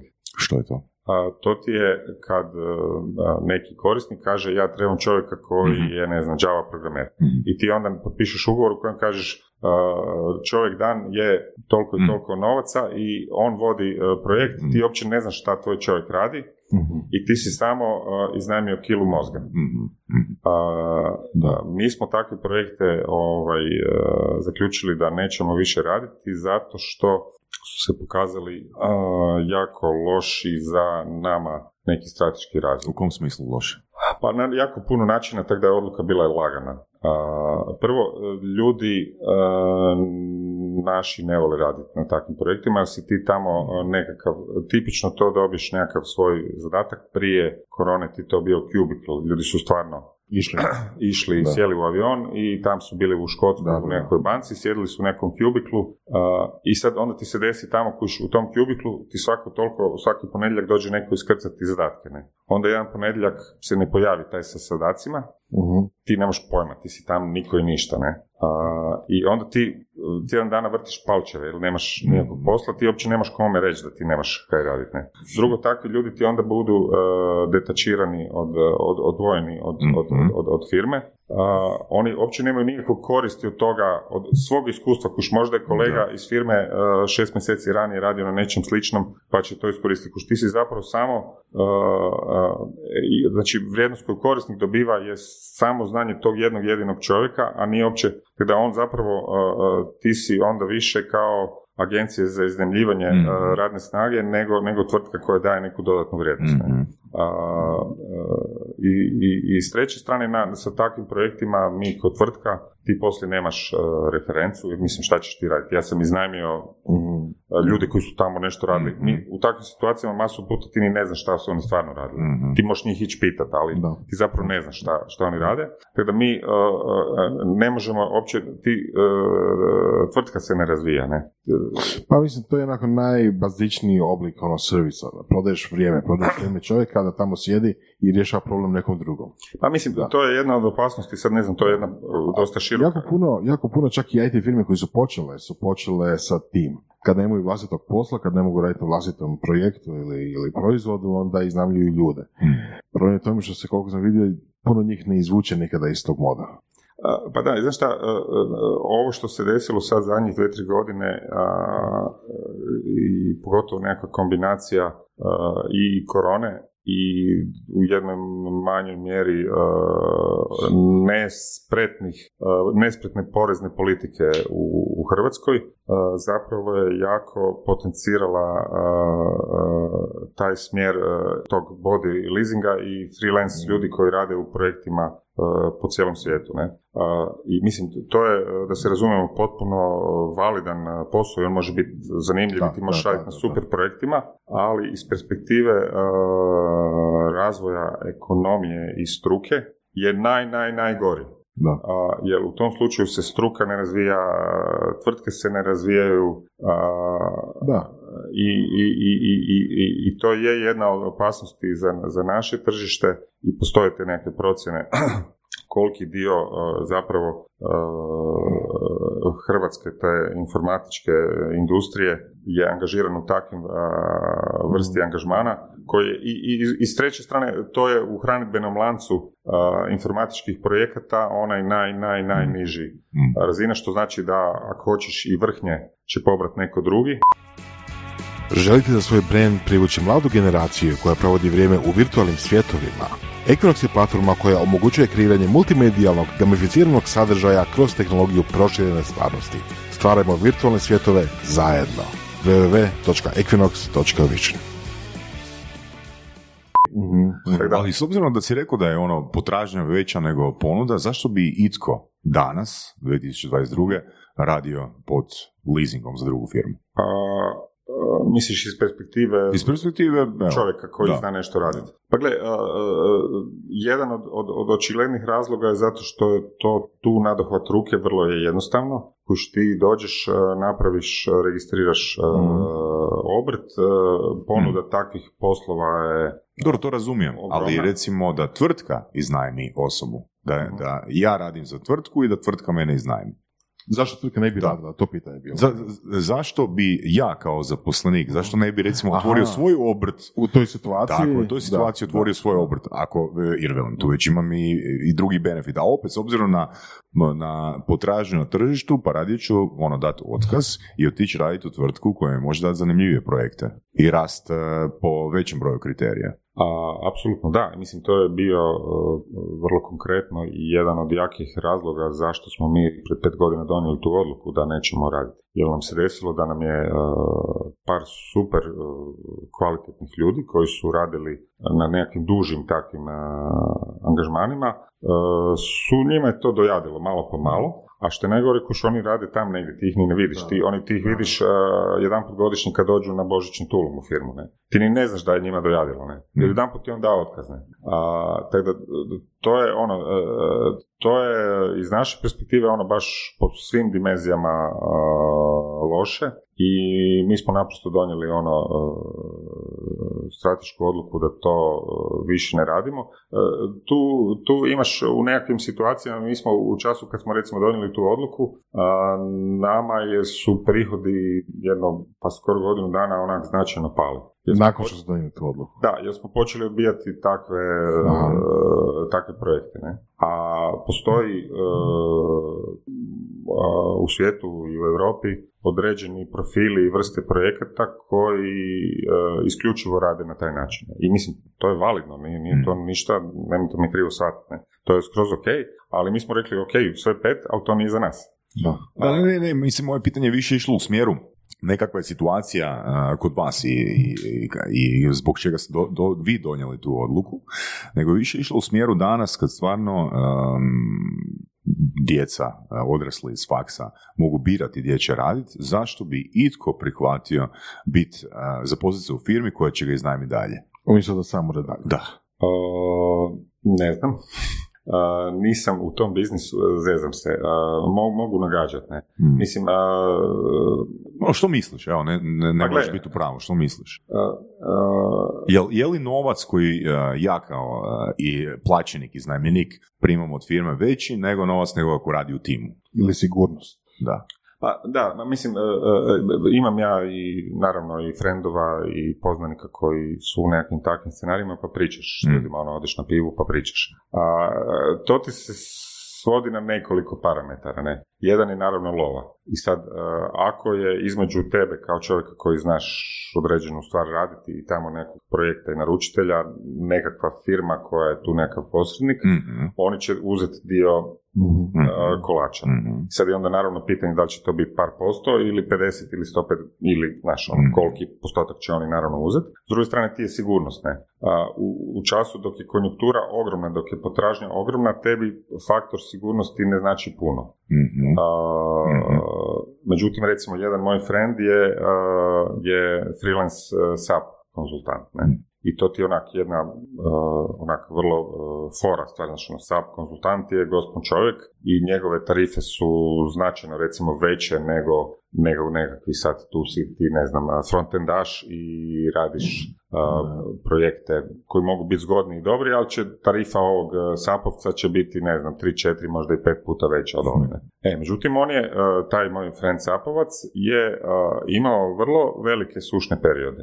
Mhm. Kuš njemu bi se znalo desiti da bude e, ono po šest mjeseci između dva projekta i onda sad kuš ti kad u Excelu staviš i sad ti ako imaš 12 mjeseci, ako ti imaš rupu od šest mjeseci, a, kad podvučeš crtu, tebi se isplati dati nekom, a, a, nazovimo ga posredniku, sad da li to nekakva Mhm. agencija, tvrtka, kako god, ne, tebi se isplati da on tebi pojede a, 10, 15 ili Mhm. 20% kolača, ako ćeš ti umjesto a, Jasno. šest mjeseci raditi recimo 10. Ok, to mi je jasan kriterij. Možemo dalje? A, Koji još? A ostalo su ti tak nekakvi ono uh, convenience uh, stvari. Ne? Uh, u različitim zemljama ti je vrlo različita legislativa i regulativa oko toga. I u, ma- u nekim zemljama ti je recimo jako zgodno dati nekakav takav poslodavac rješava svu ovu ostalu gnjavažu, jer je to naprosto gnjavaža. Ne? Za gnjavažu nećeš dati više od par posto.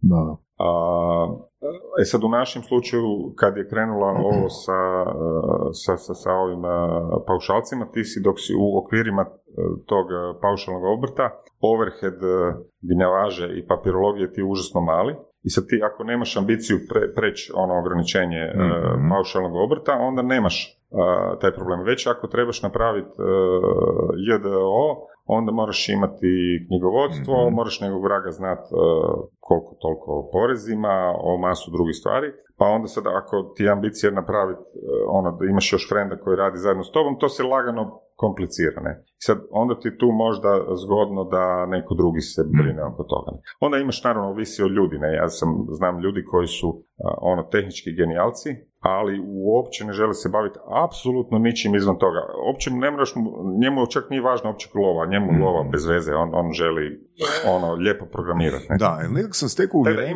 možda sam, možda sam ono, na premalo, pre, premalim brojem, na premalom uzorku ono sam donio neki zaključak, ali recimo razmišljajući, opet se vraćajući na temu employer brandinga, pa svi kriteriji su danas, a, puno, puno ih lakše zadovoljiti i benefiti za zaposlenike nego am, napetost projekata na kojima će Mhm. oni raditi. Mm, Uz, uz, što pokušavam ono reći s tim? Pa, ono, mislim da će vrhunski ili dobar IT-evac a, imati više manje istu plaću di god se zaposli i imat će i ping pong stol i ne znam, pive i biciklijade i slično, ali neće imati jednako napete projekte. Pa, e, I tu se vraćam na ono svoje pitanje, zašto bi ja dopustio da me firma a, renta nekome, Mhm. umjesto da dam otkaz i kažem, ja idem raditi tamo gdje će mi dati na peti projekt. Um, uh, gle, moj dojam je uh, da iz pozicije uh, freelancera, ono ako si baš freelancer, uh, tu imaš... Ali tu mi ima logike. Ono, Znači, kao freelancer, imali smo nekoliko gostiju koji rade na taj način, Da. ali baš zašto bi bio dio sustava u kojem sam ja Ali da, Nisam. mislim sad to možemo postaviti za, za općenito. Zašto bi išao raditi bilo koju firmu onda ako možeš sam zaposliti i raditi nešto? Nije svako za poduzetnika, nije svako... Ne, ne, ne, ne, ne, ne, ne. Ja sam tu ciljao na sljedeće. Znači, uh, ne gledam ja samo tu za novac i ne gledam tu da budem self-employed, nego, znači, ne želim ja samo um, te kriterije zadovoljiti. Znači, ja želim zadovoljiti kriterije da radim u timu u kojem ću izmjenjivati informacije i s kojim ću iz dana u dan po- postajati sve pametniji i pametniji. Ako se ja dovedem u situaciju da sam ja u nekom uredu da će me vidjeti na božićnom domjenku, ok, ovoga, da za isti iznos novca, ako govorimo o istim iznosom, ili čak 20% više novca, pa radije bi bio u timu u kojem rastem i na projektu koji mi se sviđa, nego a, radio za veću plaću ono, u uredu gdje me skoro nitko ne vidi. Mm. Da, ima smisla, ali e, mislim ovo, ovaj scenarij e, koji tebe muči isto tak ima smisla u određenom postotku slučajeva, znaš, kad se rubni ti uvjeti poklope, onda za neke ljude to je možda tak. Mm. Jednostavnije subjektivno u masu situacija kojiš neki ljudi misle da je to, ne znam, užasno strašno komplicirano i onda on kaže, dobro, ajde, to će neko drugi riješiti, baš me briga, ne. I s druge strane, imaš onaj e, psihološki model zadovoljavanja osnovnih potreba i informatička struka je na našu veliku sreću i zadovoljstvo najvećim dijelom izišla iz, iz ovog granice zadovoljavanja osnovnih Mm. potreba. I onda su ti tu ljudi znaju biti malo komotni i neracionalni, znaš, ono, Mm. e, tak, tu sam sad, pa nije mi loše, pa, Mm. znaš, tako da imaš ti nekakvih slučajeva. Ali, e, e, e, mislim, to su, ono, slučaj koji ti ciljaš, to su tipično nekakve, ono, body rental agencije ili kako to nazvali, ne, Mhm. ili firme koje su primarno u tom modelu, ne. Um, a, mislim, imaš toga e, zapravo čak i relativno dosta, znaš, ono, i, i dosta, mislim, Ima ih, pogotovo sad zadnje vrijeme u Hrvatskoj. ima da, imaš, Preko nekoliko. da, da, mislim imaš i neki koji su čak i dosta i, i velike, ne, sad onda naravno e, ti poslovni modeli se vrlo često pretapaju i nema jasne granice e, jednog u, u drugi, tako da ima tu svega i s druge strane mislim da je to dobro. E, mislim da je dobro da postoje različiti modeli, da postoje različite tvrtke koje idu sa različitim Da. pristupima i onda se tu nekak i iz perspektive e, zaposlenika Da, da. svak nek se nađe ne, u neki svoj dio Sto ljudi to čudi, da. a, kaj mu, kaj mu odgovara, ne? Da. Znaš, nekom je važan a, dobar ručak, ne znam, nama je jedan put došao jedan francuz na, na intervju, ne? On uopće nije pitao koje se tehnologije rade, ovo, najvažnije mu je bilo pitanje a, kad je ručak i kad je na meniju, ne? Mm. Da. Znaš, ono, različiti su, mislim sad oni malo došli iz te kulture, da. iz te kulture, pa je nama to svima bilo užasno za- zabavno Da. ali karikiram, ne, ali ljudi, različiti ljudi imaju prioritete, tako da mislim da je dobro da postoji ta nekakva šarolikost i to je dobro za, za živost uh, tržišta i za razvoj to- tog community da postoji. I, I ono što se masu uh, puta događa, postoje nekakvi razvojni ciklusi. Znači ti si recimo nekakva uh, ono mali freelance uh, i radiš solo, pa onda još skupiš par ljudi pa si nekakav mali tim, pa onda sa već sa ne znam 5 do 10 ljudi ti možeš i prihvatiti neki projekt, odraditi neki komad posla, pa ćeš to prvi put odraditi u ovom nekom uh, body rental uh, modalitetu, pa ćeš reći čekaj, čekaj, zake bi tamo neko drugi pokupil uh, vrhnje, idem se ja pogurati u hranidbenom lancu malo naprijed. Mm. I, I to je dobro. To su nekakvi uh, uh, prirodni evolucijski procesi na, na tržištu i mislim, ono, ja kad gledam naš, ma- našu neku povijest, u jednim dobrim dijelom smo mi prošli kroz te nekakve evolucijske uh, procese, a evolucija je dobra za sve, ono, za prirodu, za, za ekonomiju, za, za osobne živote, tako da ja to volim i, i, i mislim da je to dobro i ono, mislim da nema savršenog recepta da bi mi sad nekome rekli, e sad čuj, ti imaš 22 godine, ti trebaš ići, ne znam, evo vidiš kak je, ne znam, Tomislav Car napravio Infinum, to ti je savršeni recept, mislim, Infinum je sjajna firma i Car je Mm. cool dečko i mi smo si dobri, ne, ali uh, to je samo jedan od mogućih puteva, ne, tako da ne postoji savršeni recept i mislim da je to super. I evo za kraj, što je dalje, što je dalje za kroz? Imate novi ured u Minhenu, što je dalje? Pa e, ono što mi svakako e, planiramo e, recimo u nekakvom tom sad kraćem periodu znači sljedećih godinu dana, godinu i pol, ajmo reći do kraja sljedeće godine, je svakako konsolidirati veliki nam je fokus na, na, na, na toj Njemačkoj, tako da željeli bismo u svakom slučaju e, napraviti taj iskorak na način da e, te neke baš e, veće i ozbiljne enterprise Mhm. projekte, mislim, jedan od razloga zašto smo mi htjeli i odlučili se napraviti svoju tvrtku tamo, ti moraš biti lokalno Mhm. prisutan, moraš imati lokalne ljude koji imaju, koji će sa svojim osobnim doprinosom, pogotovo ovoj komponenti povjerenja Mm. a, doprinijeti. I, i mi to sad gradimo, ne. Tako da to nam je zapravo glavni izazov sad neposredni. imamo super Znači, ekipu. širenje u Njemačkoj prvu, prvi zadatak, prvi, prvi cilj. A, pa da, da, mislim mi, mi u Njemačkoj radimo već, ne znam, 10, skoro 15 godina, ne, tako da ono, nismo mi tam novi. Ako, a zašto tek sad ured? Uh, dobro pitanje. A, a, ajmo se naći za jednu godinu dana pa ću ti reći da li smo se zeznuli, da li smo to trebali napraviti ranije. A, mogu vam reći, a, ono, ba- baš, baš sam jako, jako zadovoljan ovoga sa, s tvojim iskustvom i a, s tvojim primjerima. Na početku sam zabrio, pomislio sam da ćete zabrio Previše previše o, tehnički, so- o da. s- softveru, te- tehni- tehničke stvari, ali baš ono, svaka čast a, na tvojim odgovorima, na tvojim primjerima, ja se baš osjećam oplemenjeno s tvojim odgovorima. A, drago mi je. Da, mislim, e, mene ovo veseli i volim pričati o tome, Mm. tako da meni je isto bilo ovaj, zabavno i još pogotovo ova kombinacija mikrofon i slušalice, neko, dobiš još to nekakvu rezonanciju vlastitog glasa, pa onda malo vje- važiš svaku riječ, tako da da, meni isto bilo super i nadam se da, da, da, da ekipa koja bu poslušala da će njima barem dio biti u, ovaj, upotrebljiv. I mislim da to, ja volim užasno pričati sa kolegama i pogotovo mi je zanimljivo kako ja već sad lagano ulazim u ovu a, matoru a, skupinu, onda zapravo mi sve zanimljivije bude pričati sa, sa mlađim kolegama i, mislim da su ovaj, tu nekakve te generacijske razlike i, i naprosto onda a, rezoniranje sa tržištem a, se, se mijenjaju, tako da to je super, ne. Tako da, a, onak, na neki način se nadam i ono, ne znam, meni su godinama, ne znam, ono, a, dobro, car e, ovaj, iz Infinuma i Ante Mandić iz Mhm. 1.2, dobro, sad više ne, i još nekakva ekipa, bili smo u Baku u Azerbajdžanu pred nekom broj godina, ne. Tam smo bili na nekom sajmu i na kojem nije bilo niš pametno, tako da smo imali puno vremena zapravo ovako Aha. a, a, za druženje i onda je a, Ante je od mene stariji pa deset, možda i koju godinu više, ne? A, I o, Tomislav Car je Antu cijelo vrijeme tak zdravo zafrkavalo, da ne kažem sad nekakvu prikladniju riječ, ne? Tako da je to bilo a, užasno gušta, ali zapravo bilo onak fora, a, ja sam bio negdje između, ne? A, onak, baš je bila jedna jako zdrava zapravo razmjena tih nekakvih pogleda i meni recimo taj koliko god je poslovno bio taj Baku je bio potpuno niš koristi, ne? Ovaj, meni, nama u Krozu, uh, 1.2 je tada imao neki projekt, ne znam šta je poslije bilo, ali bio je užasno zanimljivo to, tako da meni su takve stvari super, tako da ja i ovu, ovu našu čakulu i ovaj Da. podcast nek vidim u tom smjeru te nekakve razmjene onak iskustava i mislim da je ta, pogotovo IT se užasno brzo razvija, tako da je ono, velike su razlike danas, pred pet godina, tako da nadam se da je to ono korisno još nekome, meni u svom slučaju bilo zabavno.